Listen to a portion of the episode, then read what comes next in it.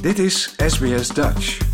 Op sbs.com.au slash Dutch staan nog meer interessante verhalen. SBS, a world of difference. You're with SBS Dutch on mobile, online and on radio. Dit is SBS Dutch op mobiel, online en op radio. Graag erkennen wij de traditionele eigenaren van het land van waar we vandaag uitzenden. SBS Dutch betuigt daar respect aan de Camaragal mensen en hun ouderlingen uit het heden en het verleden. Ook erkennen we de traditionele eigenaren van alle Aboriginal en Torres Strait Islander landen van waar u vandaag naar ons programma luistert. Goedemorgen, mijn naam is Paulien Roesink. Het is vandaag woensdag 21 juni 2023, de kortste dag van het jaar alweer. En u luistert naar SBS Dutch, het Nederlandstalige radioprogramma van SBS. Wat kunt u het komende uur allemaal van ons verwachten? Nou, Ingeborg van Teesling, onze geschiedkundige, heeft weer een heel interessante geschiedenisles voor u. Deze gaat over de Vietnamoorlog en hoe daar in Australië mee werd omgegaan. De nieuwe Settlement Guide heeft aandacht voor vaccinaties die u wellicht nodig heeft als u op vakantie gaat naar het buitenland. En we praten over het gasverbruik in Australië. Het Gretchen Instituut raadt namelijk aan om de gaskraan zo snel mogelijk dicht te draaien om de netto nul uitstoot in 2050 doelstelling te kunnen behalen. Dat en muziek van Nederlandse bodem allemaal straks, maar we beginnen nu eerst met het nieuws.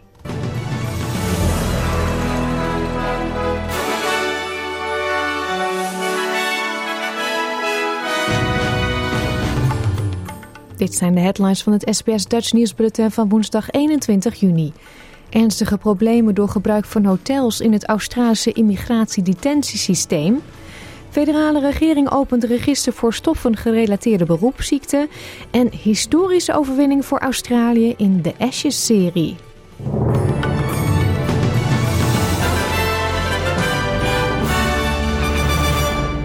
De Australian Human Rights Commission constateert in een rapport dat er binnen het Australische detentiesysteem voor immigranten nog steeds ernstige mensenrechten kwesties spelen.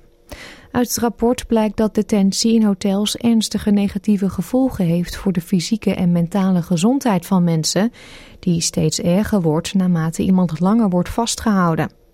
De Australische mensenrechtencommissaris Lorraine Finlay zegt dat het gebruik van hotels inmiddels genormaliseerd is, maar alleen in uitzonderlijke omstandigheden en voor de kortst mogelijke tijd gebruikt mag worden. In een officiële reactie zegt het ministerie van Binnenlandse Zaken het eens te zijn met twee van de 24 aanbevelingen van de commissie. Met vijf aanbevelingen zijn ze het oneens en van de overige 17 is nota genomen federale regering zegt de beschuldigingen van oorlogsmisdaden tegen het Australische strijdkrachten zeer serieus te nemen. De reactie volgt nadat senator Jackie Lambie de beschuldigingen doorverwees naar het internationaal strafhof in Den Haag. In 2020 constateerde het Brereton Report dat er bewijs is voor volgens hen 39 moorden gepleegd door Australische SAS-soldaten in Afghanistan. Sindsdien is één voormalige soldaat aangeklaagd. Senator Lambie, zelf een defensieveteraan, zegt dat ze de doorverwijzing heeft gedaan omdat senior leiders binnen de Australische defensie niet verantwoordelijk zijn gehouden voor wat naar verluid in Afghanistan is gebeurd. Minister van Defensie Richard Miles bood aan om met de senator af te spreken om haar zorgen over de manier waarop onderzoeken naar oorlogsmisdaden zijn uitgevoerd weg te nemen. Maar hij zegt dat de regering ervan overtuigd is het juiste te hebben gedaan. Ultimately, that's a, matter for the ICC. Um, what I can tell you is what the Australian government is doing. Uh, we regard this very seriously. We will seek to implement the recommendations of the Brereton report to the fullest possible extent. And under this government, Australia is holding itself to account. De federale overheid heeft aangekondigd een nationaal register voor stoffen gerelateerde beroepsziekten te openen na de ontdekking van een wijdverspreide ziekte die verband houdt met de stof silica. Silica zit in een bepaalde kunststeen dat in heel Australië veelvuldig wordt gebruikt in aanrechtbladen. Eerder dit jaar werd de stof in verband gebracht met een gevaarlijke longaandoening. Nu is bekend dat ongeveer 1 op de 4 mensen die met dit kunststeen werken de dodelijke en ongeneeslijke longziekte silicose ontwikkelt. Door de schokkende ontdekking wordt silica nu ook wel het asbest van de jaren 2020 genoemd. Jet Carney, de assistent-minister van Volksgezondheid en Ouderenzorg, zegt dat het opzetten van een nationaal register de eerste stap is om ervoor te zorgen dat werknemers in de toekomst niet onnodig zullen lijden aan ziekten zoals silicose. This is an incurable disease. It is a tragic disease that is contracted at work, and nobody should go to work and get diseases that kill them. So, this registrar will make sure that everybody who contracts an occupational dust related disease will have that recorded on this register. But importantly, if you have silicosis, that recording will be absolutely mandatory. This will enable us to get information that will help us manage workplaces and that hopefully will make sure that people don't go to work contracting these terrible diseases. De Transport Workers Union roept de federale regering op om dringende transporthervormingen goed te keuren na de dood van een vrachtwagenchauffeur in West-Australië gisteren. De 33-jarige bestuurder stierf nadat zijn voertuig op een kruispunt in botsing kwam met een trein. De bestuurder is de 29ste vrachtwagenchauffeur die dit jaar om het leven komt. Het totaal aantal doden dit jaar door ongelukken waarbij vrachtwagens betrokken waren komt hiermee op 109. De Transport Workers Union is in Canberra met een delegatie van vrachtwagenchauffeurs, carpoolers, voedselbezorgers, transportbedrijven, werkgevers en verenigingen. Volgens de nationale secretaris van de vakbond, Michael Kane, leidt elke dag van niets doen tot meer verkeersdoden. Road transport is in crisis. People are dying because of the commercial pressures that exist in contract supply chains in road transport. The squeeze from the top of supply chains, from the miners, from the retailers, is literally killing Australians on our roads. As we saw yesterday with that tragic death in Western Australia, every day that passes means that we're losing another Australian in our industry. And that is not acceptable. De tijd dringt in de verwoede zoektocht naar een vermiste onderzeeër in de afgelegen Noord-Atlantische Oceaan. De onderzeeër verdween zondag tijdens een verkenning van het wrak van de Titanic met één piloot en vier passagiers aan boord.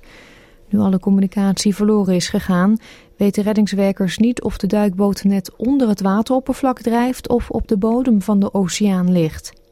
Deskundigen schatten dat de duikboot, als hij intact blijft, nu nog iets meer dan 30 uur zuurstof over heeft voor de bemanning. De vicevoorzitter van een Pakistaans conglomeraat, de Angro Corporation, en zijn zoon zijn aan boord van de onderzeeër, evenals de Britse miljardair Hamish Harding.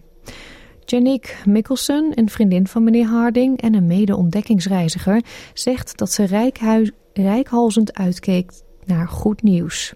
Well, I'm I'm nervous. I'm sick to my stomach with nerves. I'm terrified. I'm anxious. I'm just hoping for good news every single second, every single minute feels like hours. And we're losing time and we're losing opportunity to find them alive. If they managed to self uh, ascend, they should have managed to have done it by yesterday. That proves that either the crew is not alive, or B, the crew is alive, but they may be stuck somewhere. De zoon van de Amerikaanse president Joe Biden, Hunter Biden, heeft bekend schuldig te zijn aan twee aanklachten wegens het opzettelijk niet betalen van inkomstenbelasting en heeft een overeenkomst gesloten met het ministerie van Justitie. Hij zal naar verwachting ook een akkoord bereiken met de openbare aanklagers over de misdrijflast van illegaal bezit van een vuurwapen als drugsgebruiker. Met de deal komt een einde aan een langlopend onderzoek van het ministerie van Justitie naar de tweede zoon van Biden, die erkende verslaafd te zijn sinds de dood van zijn broer Bo in 2015. In de verklaring zei zijn advocaat dat Hunter Biden de verantwoordelijkheid op zich neemt voor de fouten die hij heeft gemaakt tijdens een moeilijke periode in zijn leven. De Legalized Cannabis Party zegt geschiedenis te hebben geschreven door tegelijkertijd in drie staten wetsvoorstellen in te dienen om persoonlijk gebruik van de druk te decriminaliseren. Het wetsvoorstel zou volwassenen toestaan om tot 50 gram cannabis te bezitten en thuis tot zes planten te kweken. Brian Walker van de Western Australian Legislative Council zegt dat de meeste mensen die cannabis gebruiken dit doen om medische of stressbeheersingsredenen en dat het huidige wettelijke kader ongepast is. Hij vraagt de coalitie en Labour-partijen een open geest te hebben bij het overwegen van het wetsvoorstel. We absolutely know that the major parties will not support this approach. It's not because they don't believe in cannabis, it's because they're frightened that if they're perceived to be soft on drugs, they might lose voters. Now, the truth is that the population is actually in favour of legislation of legalising cannabis at least. Sportnieuws dan. Pat Cummins heeft Australië naar een spannende twee wickets overwinning op Engeland geleid in een verbluffende openingswedstrijd van de Ashes-series. Australië moest 281 runs scoren voor de overwinning, wat een lange tijd onmogelijk leek. Maar in het laatste uur nam team-captain Cummins de leiding, die samen met Nathan Lyon zorgde voor een historische overwinning voor Australië. De wisselkoers dan. 1 euro is op dit moment 1,61 dollar. En voor 1 Australische dollar krijgt u op dit moment 62 eurocent. Krijgt u nog het weerbericht voor vandaag. In Perth nemen de buien af en wordt het 16 graden. Adelaide regenbuien 15. Het is gedeeltelijk bewolkt in Melbourne 12 graden. Hobart ook gedeeltelijk bewolkt 12. Canberra overwegend zonnig, ook 12 graden daar. Wollongong zonnig 16. Ook zonneschijn in Sydney 16 graden. Het is zonnig in Newcastle 18. De zon schijnt ook in Brisbane 21. In Cairns is het gedeeltelijk bewolkt 28. Darwin overwegend zonnig 31. En in Alice Springs trekken er buien over en wordt het vandaag 21 graden. Dit was het SBS Dutch News.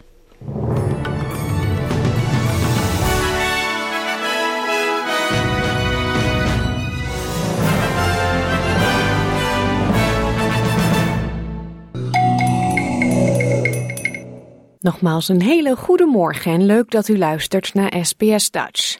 Straks vertelt historica Ingeborg van Tezeling hoe de Vietnamoorlog werd beleefd in Australië. Maar eerst, uit een nieuw rapport blijkt dat Australië moet stoppen met het gebruik van gas om tegen 2050 een netto nul koolstofuitstoot te kunnen bereiken. Het rapport van het Grattan Institute dringt erop aan om meer te doen om huishoudens en bedrijven van het gas af te krijgen. Gas is verantwoordelijk voor 22% van de koolstofemissies van het land. Elektrische huizen zouden daarbij goedkoper in gebruik en beter voor de gezondheid zijn. Maar het rapport benoemt ook dat het afstappen van gas vooraf kosten met zich meebrengt.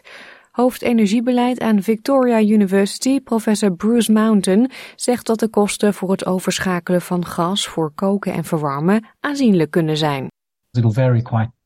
Quite widely from one to the next. For some, as little as two thousand dollars. For others, fifteen to twenty thousand dollars. Um, I do think government will need to assist in the transition. We consume gas in each of those ways following government policy. Uh, and um, it'll government it'll be government policy that needs to assist the community in the uh, energy transition. Um, it will be better for households in the long term, so it's a financing decision. Uh, but that's within the gift of government. Het rapport beveelt aan dat regeringen moeten betalen voor openbare gemeenschaps- en indigenous woningen die geüpgrade worden naar volledig elektrisch. De directeur van het energieprogramma van het Grattan Institute, Tony Wood, straks vertelt historica Ingeborg van Tezeling hoe de Vietnamoorlog werd beleefd in Australië. Maar eerst, uit een nieuw rapport blijkt dat Australië moet stoppen met het gebruik van gas om tegen 2050 een netto nul koolstofuitstoot te kunnen bereiken. Het rapport van het Grattan Institute dringt erop aan om meer te doen om huishoudens en bedrijven van het gas af te krijgen. Gas is verantwoordelijk voor 22% van de koolstofemissies van het land. Elektrische huizen zouden daarbij goedkoper in gebruik en beter voor de gezondheid zijn. Maar het rapport benoemt ook dat het afstappen van gas vooraf kosten met zich meebrengt. Hoofdenergiebeleid aan Victoria University, professor Bruce Mountain, zegt dat de kosten voor het overschakelen van gas voor koken en verwarmen aanzienlijk kunnen zijn. Quite widely from one to the next. For some, as little as two thousand dollars. For others, fifteen to twenty thousand dollars. Um, I do think government will need to assist in the transition. We consume gas in each of those ways following government policy. Uh, and um, it'll government it'll be government policy that needs to assist the community in the uh, energy transition.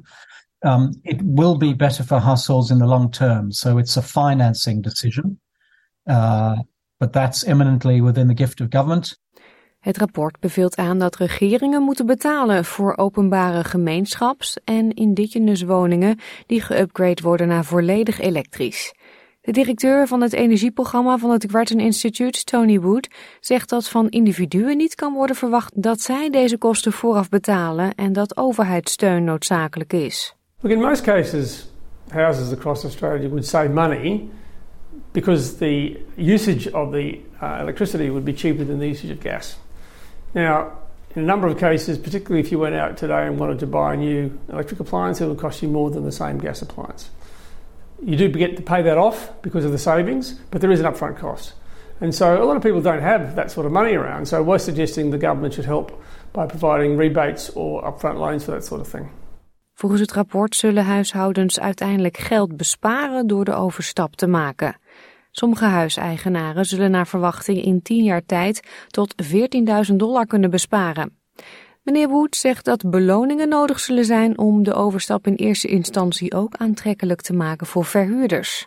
What we've suggested is if you gave landlords an upfront um, tax write-off on the investment, that would be a good thing. It would give them the incentive to do it at least for now. And as the cost of these things comes down, as it probably will, um, at some point you do as they've done in other areas. You require that all homes that are being rented out should be electrified. Het rapport adviseert staats- en territoriumleiders aan om de verkoop van nieuwe gasfornuizen en nieuwe gasaansluitingen te verbieden. Er zou een datum moeten worden vastgesteld waarop alle huurwoningen volledig onafhankelijk van het gas moeten zijn door middel van elektrische kookplaten, boilers en verwarmingssystemen. Professor Bruce Mountain zegt dat dit verbod een belangrijke stap is, maar er moet ook meer worden gedaan om de overgang te ondersteunen voor huishoudens die al aangesloten zijn op het gas. It doesn't really deal with the issue that in Victoria, for example, there's 3.1 million homes with gas, pipe gas of some form or the other. So uh, the task for government will then be to find the cheapest way of doing that. And I think that means targeting those suburbs where, with relatively small switchover costs, you can achieve complete gas um, separation. In Victoria en de ACT zijn de grootste gasverbruikers huishoudens en kleine bedrijven. In West-Australië en Queensland is de industriële sector juist de grootste verbruiker. Meneer Wood zegt dat naast inspanningen om het dagelijks gasverbruik te beperken, er actie moet worden ondernomen om de groei van de sector te stoppen. Well, if we are going to try and address the question of increasing greenhouse gas emissions, the first thing you do is stop making it worse. And the way we continue to make it worse is we keep adding to the gas network, even as some gas customers are leaving the gas network. So that means we really do have to come to an we have to stop the expansion of the system at the same time as we're trying to reduce the amount of gas being used today. Dit was een verhaal van Angelica Wade en Ties Okuyutsi voor SBS Nieuws door SBS Dutch vertaald in het Nederlands. Afgelopen weekend stond de Brabantse zanger Guus Meeuwis weer drie avonden in een uitverkocht Philipsstadion voor zijn Groots met een zachte G-concerten. Sinds de eerste editie in 2006 is Groots uitgegroeid tot een jaarlijks muziekspektakel met vele gastoptredens. In maart kondigde Guus aan dat de Grootsconcerten van volgend jaar de laatste zullen zijn, omdat hij toe is aan een nieuwe uitdaging. Het eerste liedje van vandaag is van Guus Meeuwis. Dit is Proosten.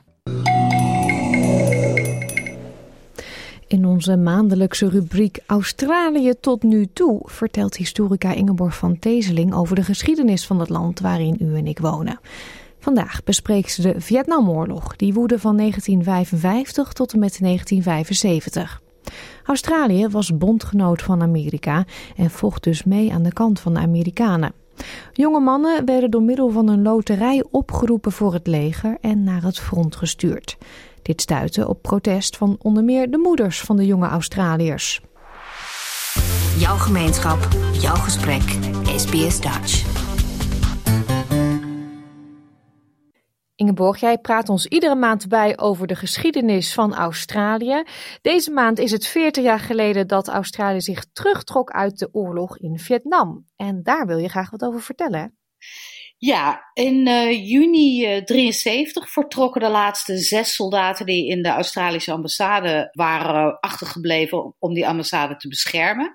En daarmee was de rol van Australië in de Vietnamoorlog grotendeels voorbij. Er werden later nog wel vliegtuigen gestuurd om wat vluchtelingen op te halen, maar dat waren geen oorlogshandelingen meer. En dat betekende dat in juni 73 Australië voor het eerst sinds de Tweede Wereldoorlog nergens in de wereld aan het vechten was. En dat was natuurlijk nogal een moment. Kof Whitlam was op dat moment minister-president. En hij staat bekend als degene die onze jongens heeft teruggehaald. Maar dat is niet helemaal waar, want de troepen waren zich al aan het terugtrekken. Hij maakte het alleen maar af.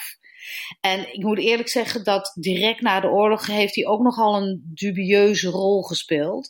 Nadat de laatste soldaten waren vertrokken, bleven er 130 lokale medewerkers van de ambassade achter hen was een evacuatie beloofd, maar dat was er niet meer van gekomen in de paniek. Um, en tussen 73 en het absolute einde van de oorlog in 75 werden er allerlei vluchtelingen uit het land gehaald, maar niet de 130 en hun gezinnen.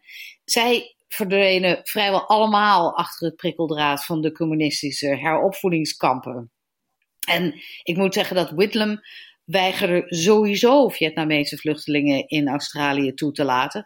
Pas toen hij in 75 verkiezingen verloor, opende Malcolm Fraser de deur. En in 71, als vergelijking, woonden er 700 Vietnamezen in Australië. Dus dat was twee jaar voordat de oorlog voorbij is. En 15 jaar later waren dat er meer dan 80.000. De liberalen kunnen dus best een warm hart voor vluchtelingen hebben als ze dat willen.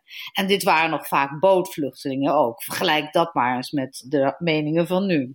Ja, inderdaad. Ja. Iedereen heeft natuurlijk wel van de Vietnamoorlog gehoord. Maar even ter herinnering, wat speelde daar toen ook alweer? En welke rol hadden de Australiërs daarin?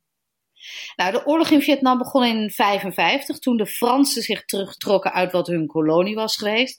En wat je vaak ziet in dat soort situaties, is dat de onderliggende problemen in een land, die door de ijzeren vuist van de kolonisten lang onderdrukt zijn, er dan uitkomen. En dat was in dit geval ook zo.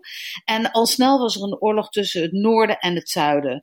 En dat ontaarde in wat een proxyoorlog heet. Een conflict waarbij andere partijen de vechtersbasis steunen.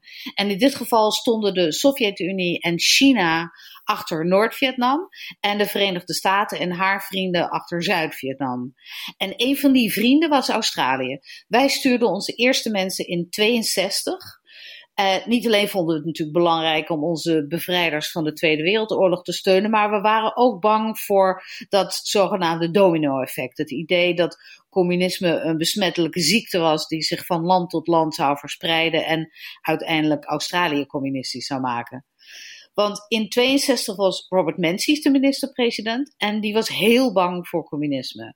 Vooral nu Azië zich aan het losmaken was van haar westerse bazen. Want straks zouden al die gele hordes, zoals dat toen heette, zich over ons land verspreiden en ons overnemen. En dat moest gestopt worden. En daarvoor hadden we de Amerikanen nodig. Dus deden we wat de Amerikanen van ons vroegen, vooral als dat het bestrijden van communisme was. Dus een soort van win-win. Waarom wij ons Vietnam beter kunnen herinneren dan Malaya of Korea, waar de Australiërs ook vochten, is omdat Menzies in 1964 uh, de dienstplicht invoerde. Het was een soort loterij voor 20-jarigen. Ze mochten nog niet stemmen, maar ze mochten wel vechten. En als je geboortedatum werd getrokken uit een grote vat, zal ik maar zeggen, dan moesten de nasho's, zoals ze heten, twee jaar naar het front, gevolgd door drie jaar als reservist. Die periode werd in de loop der jaren trouwens korter, meestal een jaar. Maar dat was vooral omdat er vanaf het begin verzet was tegen de dienstplicht. Ja, dat heb je volgens mij wel eens eerder genoemd. In de Eerste Wereldoorlog waren de Australiërs ook geen fans van die dienstplicht. En toen is er zelfs twee keer een referendum geweest. Um, twee keer werd die verloren door de overheid. Hield Menzies destijds ook een referendum? Nee, Menzies had geleerd van uh, Hughes en uh, dat, dat was dus een dictaat. En daar zijn de Australiërs in het algemeen niet zo dol op. Uiteindelijk vochten er Want het had wel consequenties natuurlijk. 60.000 mensen in Vietnam, 60.000 Australiërs. Een kwart daarvan waren dienstplichtigen. En 521 mannen stierven, ongeveer de helft dienstplichtigen. Er waren 3000 gewonden, de helft daarvan waren dienstplichtigen. En dat was natuurlijk niet zo heel erg in proportie. En daar werden mensen natuurlijk een beetje nijdig van. Uh, meer dan duizend mannen werden dienstweigeraars, 1133. En dat was niet simpel, want om erkend te worden als dienstweigeraar moest je bewijzen dat je op geloofsgronden tegen oorlog was. En een heleboel jongens waren gewoon tegen deze oorlog. Ze wilden geen bezetters zijn en niet hun wil opleggen aan mensen in hun eigen land. Dat vonden ze moreel gezien niet kloppen. En anderen waren tegen de dienstplicht omdat het een plicht was en ze vonden dat het hun rechter als burger schade. Als je dienst weigerde, ging je door een heel traject, vaak inclusief een rechtszaak. En uiteindelijk verdwenen 137 jongens, dus zeg maar iets meer dan een tiende, achter de tralies. Als voorbeeld, een daarvan was Jeff Mullen. Hij was een uh, computerprogrammeur bij IBM toen niemand nog computerprogrammeur was, want we hebben het hier natuurlijk wel over het eind van de jaren 60. Hele slimme jongen. Die vond dat het anders moest in de wereld en daar waren toen heel veel mensen het mee eens natuurlijk. We hadden net flower power achter de rug en overal in de wereld waren dingen aan het veranderen. En volgens Mullen begon echt veranderen bij individuen die integriteit en verantwoordelijkheid hoog in het vaandel zouden hebben moeten staan, zoals hij dat zei. Hij vond dat hij door zijn overheid gevraagd werd om mensen te vermoorden en daar voelde hij niks voor, want dat ging tegen zijn geweten in. Uh, Mallen schreef dat hij ervan was overtuigd dat dienstweigeren een vorm van patriotisme was. Want hij verzette zich er tegen dat Australië een natie van slaven en barbaren zou worden, zoals hij dat zei. Mallen werd uh, drie keer gearresteerd trouwens. Twee keer omdat hij zijn medische keuring weigerde. En de laatste keer omdat hij bleef weigeren. En in februari 71 werd hij opnieuw gearresteerd en veroordeeld tot twee jaar gevangenisstraf. De helft daarvan zat hij ook echt uit. En dat gold voor de andere 136 ook. Ja. Waren de dienstweigeraars de enigen die protesteerden tegen de oorlog? Nee, er waren eigenlijk vanaf het begin af aan protesten geweest. Vanuit allerlei organisaties en vanuit allerlei individuen. Er was bijvoorbeeld heel belangrijk een club die Save Our Sons heette, SOS. Red onze zonen. Die was opgericht door een groep moeders uit Sydney, die ook niks zagen in de dienstplicht. En ze begonnen twee weken na de bekendmaking van de dienstplicht al met hun acties. En binnen de kortste keren waren er overal in het land afdelingen. Ze waren op zich niet tegen de oorlog, maar wel tegen het feit dat de overheid jonge mannen dwong om te vechten.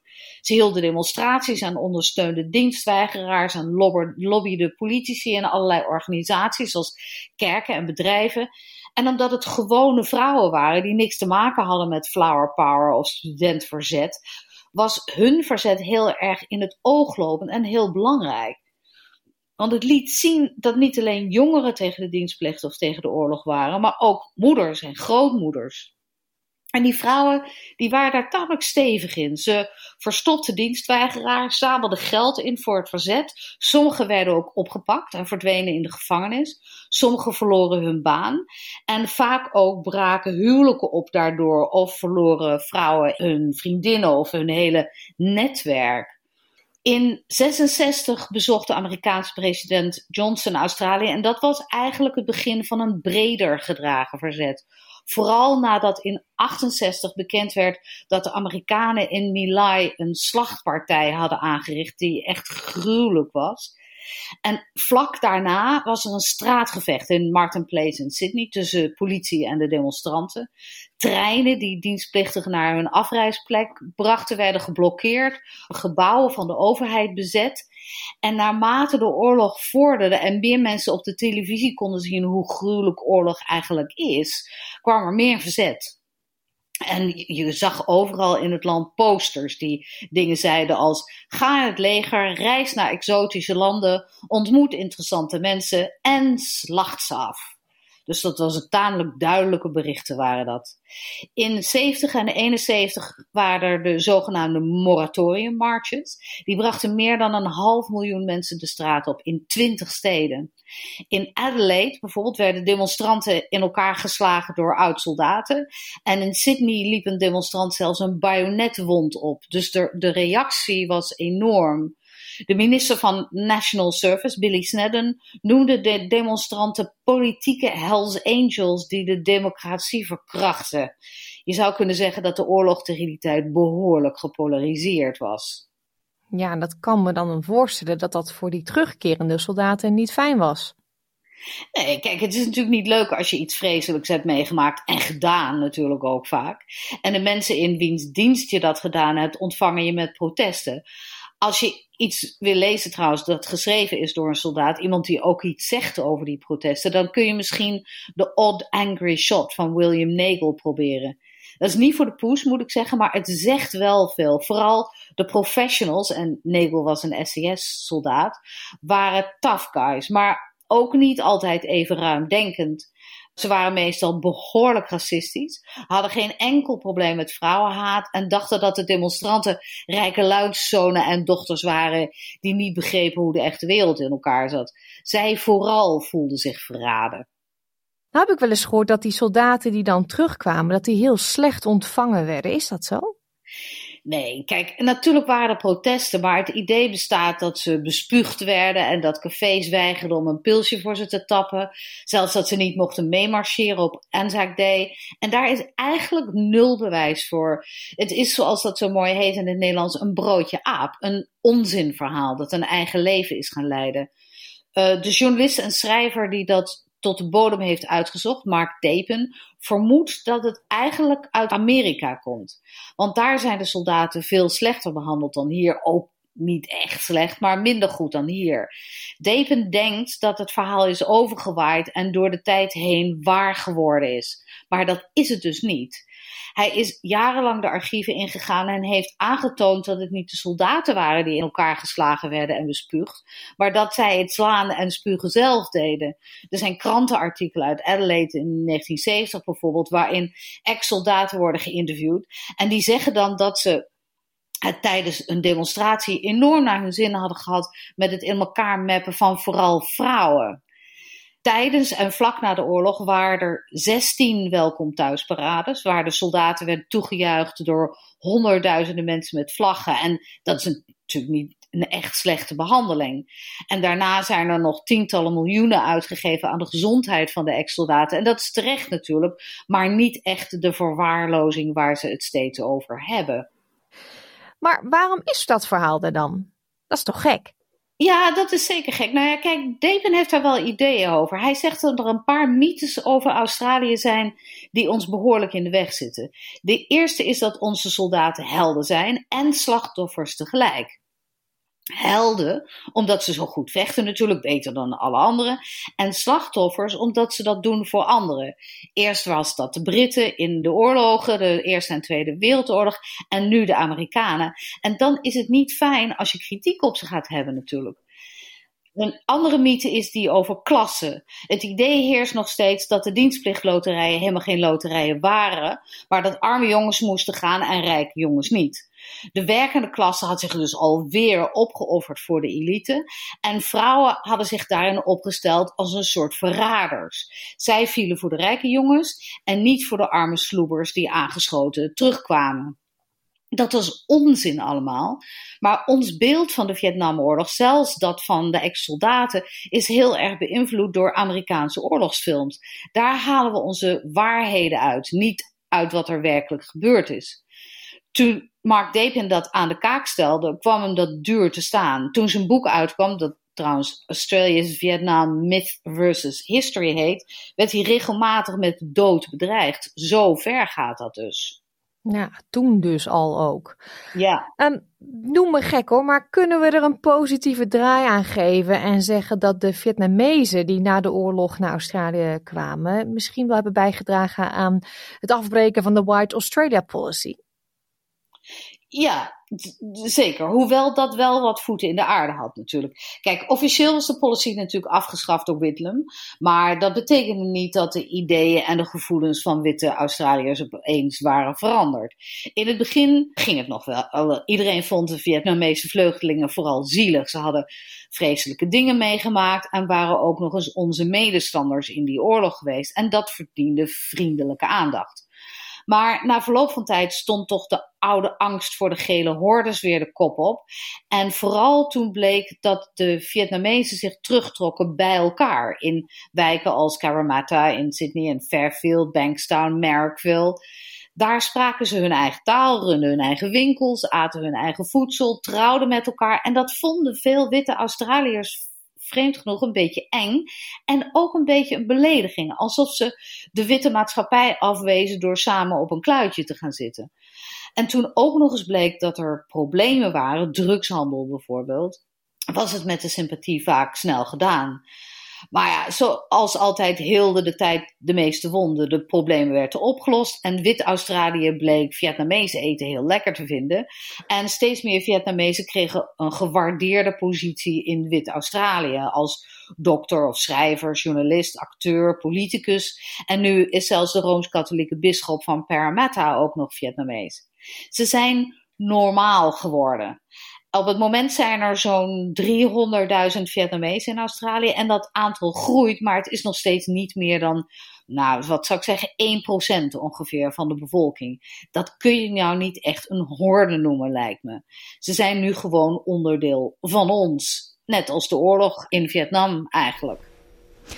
Wilt u nou meer te weten komen over de geschiedenis van Australië? Alle gesprekken met historica Ingeborg van Teeseling zijn terug te luisteren op onze website www.sbs.com.au Dutch.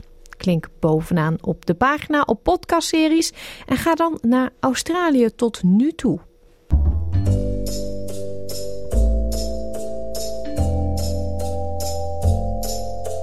Nederland is misschien niet zo groot qua oppervlakte, toch is het land opgedeeld in een twaalftal provincies. En ook al zit er slechts 300 kilometer tussen het noorden en het zuiden van het land, het verschil tussen de provincies is groot. In de podcastserie De 12 provinciën leren we de Nederlandse provincies beter kennen. Dat doen we aan de hand van de verhalen en herinneringen van in Australië woonachtige Nederlanders ik woon er niet meer, maar ik, ja, het is altijd wel een goed gevoel om weer in Zeeland uh, te zijn. Een leuke middenstand met leuke winkeltjes. En toch al mooie ruime stranden, wat je in de Randstad niet hebt. Ja, dat maakt mij wel uh, een trotse zeeuw. Je moet gewoon een Brabander zijn uh, om dat te kunnen begrijpen. Het is gewoon altijd de Brabantse gezelligheid die er is. mensen die er zijn die met een zachte G praten. Carnaval is niet te evenaren natuurlijk. Ja, ik ben wel trots op Flevoland, ja. Nou ja, vooral uit eigenlijk uh, agrarische achtergrond. Dat uh, toch wel een motor is van, van Nederland, denk ik, aan uh, hoge productie voor akkerbouw en veeteelt en bloembollen. En, ja. Friesland is, het zit in je hart. Ik denk dat je trots bent om een Fries te zijn als je nou ja, mensen die wonen houden van het scootjeszielen. ik zeg maar wat de Elfstedentocht, het Vierjeppen. Nou, het grootste bier is natuurlijk afkomstig uit Gelderland. Nou drink ik zelf geen bier. Ik vind het vrij goor. maar uh, ja, daar ben ik toch wel heel erg trots op. Uh, nou, ik vind dat wij uh, in Zuid-Holland hebben echt die mentaliteit van, dat, zeggen, dat noemen ze niet lullen, maar poetsen, zeg maar. We, we gaan gewoon gelijk aan de bak. We, hebben echt, we houden van werken, zeg maar. En de directheid van de mensen, dat kan ik gewoon heel erg waarderen. In Drenthe kijk je uit naar een paar dagen in het jaar waar je van je nukkigheid af mag stappen en naar de Zuidlaardermarkt kan. En waar je in Assen naar de TT kan. En dat zijn echt gewoon de Drentse feestdagen. En dat snapt niemand maar een Drent. Ga voor alle afleveringen van de 12 provinciën nu naar onze website www.sbs.com.au Dutch of download de SBS Audio app. Nog even en dan is het weer schoolvakantie. Veel families met kinderen gaan in die twee weken lekker naar de sneeuw of ontvluchten juist de kou en gaan naar warmere oorden buiten Australië. Als je naar het buitenland reist, heb je mogelijk vaccinaties nodig om jezelf te beschermen tegen infectieziekten die of niet voorkomen in Australië of die vaker voorkomen in andere delen van de wereld. In deze aflevering van de SPS Settlement Guide hoort u welke vaccinaties u nodig heeft als u naar bepaalde delen van de wereld reist. Dit is SBS Dutch. Om te bepalen welke vaccinaties u nodig heeft, is het raadzaam de richtlijnen van de Wereldgezondheidsorganisatie te volgen. De WHO adviseert routinematig vaccinaties voor alle reizigers, evenals specifieke vaccinaties voor degenen die regio's bezoeken met een hoog risico op bepaalde ziekten. Jane Frawley is universitair hoofddocent aan de School of Public Health binnen de faculteit Gezondheid aan de University of Technology in Sydney. Ze zegt dat reizen mensen kan blootstellen aan ernstige infectieziekten die in Australië niet voorkomen. The last thing you want on holidays is to be sick. And traveling to different parts of the world definitely exposes you to infectious diseases that aren't necessarily even in Australia or aren't common in Australia. And some of these are things like TB, typhoid, rabies, yellow fever, for example. Gezondheidsrisico's variëren per regio en moment. Er kunnen nieuwe uitbraken zijn en er kunnen nieuwe vaccins beschikbaar komen, zo legt professor Frawley uit. Other countries around the world have diseases that are much more prevalent and sometimes endemic to that country, which means that those diseases are entrenched in those countries. And these can be diseases that, that your body and your immune system may not have ever seen before. So having a vaccine is really important so that if you do come into contact with it, you'll be protected. Australiërs die naar het buitenland reizen hebben vaccinaties nodig afhankelijk van de bestemming, het land en de verblijfsduur. Het inwinnen van professioneel medisch advies zorgt ervoor dat u advies op maat krijgt op basis van bestemming en specifieke gezondheidsbehoeften. Professor Frawley raadt alle reizigers aan om hun huisarts te raadplegen. Depending on the country that you're going to, they'll have a list of vaccines. Some countries have uh, compulsory vaccines as well. So if you're visiting that country, you have to show proof that you have certain vaccines. So your GP will know that. And your GP will also know what vaccines you've had. So they'll know whether you need a tetanus booster or, for example, COVID 19. Ze zegt ook dat het belangrijk is om het overleg met uw huisarts niet uit te stellen tot het laatste moment, omdat voor veel vaccinaties meer dan één dosis nodig is. A lot of people forget about vaccines until they're about to go make a quick appointment with the GP, but often it's too late. Vaccines take a little while to get into your system, for your immune system to mount a response, and so therefore for you to be protected. So at least six weeks at minimum, but preferably around 12. So around 12 weeks, three months before you're thinking of traveling. Professor Nicholas Wood, een expert op het gebied van klinische vaccinologie aan de Universiteit van Sydney, benadrukt dat de specifieke vaccinaties die u mogelijk nodig heeft, worden bepaald door verschillende factoren, zoals gezondheid, leeftijd, levensstijl en beroep. Samen worden deze factoren HALO genoemd. Certainly, if your health is poor and you are on additional medications or immune suppressants, etc., even more important that you get the routine vaccines like flu, etc. But the person should say, you know what, I've got diabetes, I've got chronic lung disease, and I'm on an immune suppression drug. And I want to travel, probably do need some extra vaccines. Therefore, I need to make time to go and check with my GP and get an individual vaccine schedule. Er zijn verschillende vaccinaties die algemeen worden aanbevolen of vereist zijn voor Australische reizigers, waaronder hepatitis A, buiktyfus, gele koorts, meningokokkenziekte, COVID-19 en hondsdolheid. Professor Wood zegt dat deze infecties kunnen leiden tot ernstige ziekten, zelfs bij personen die doorgaans als fit en gezond worden beschouwd. Hondsdolheid is een voorbeeld van zo'n ziekte. Having a vaccine for rabies is really important depending on where you're going because there's no treatment for rabies. So if you get rabies, you basically can get very, very sick. Parts of the countries where there might be infected dogs or even bats, you can be bitten Nicholas Wood is ook senior staff specialist bij het National Center for Immunization Research and Surveillance.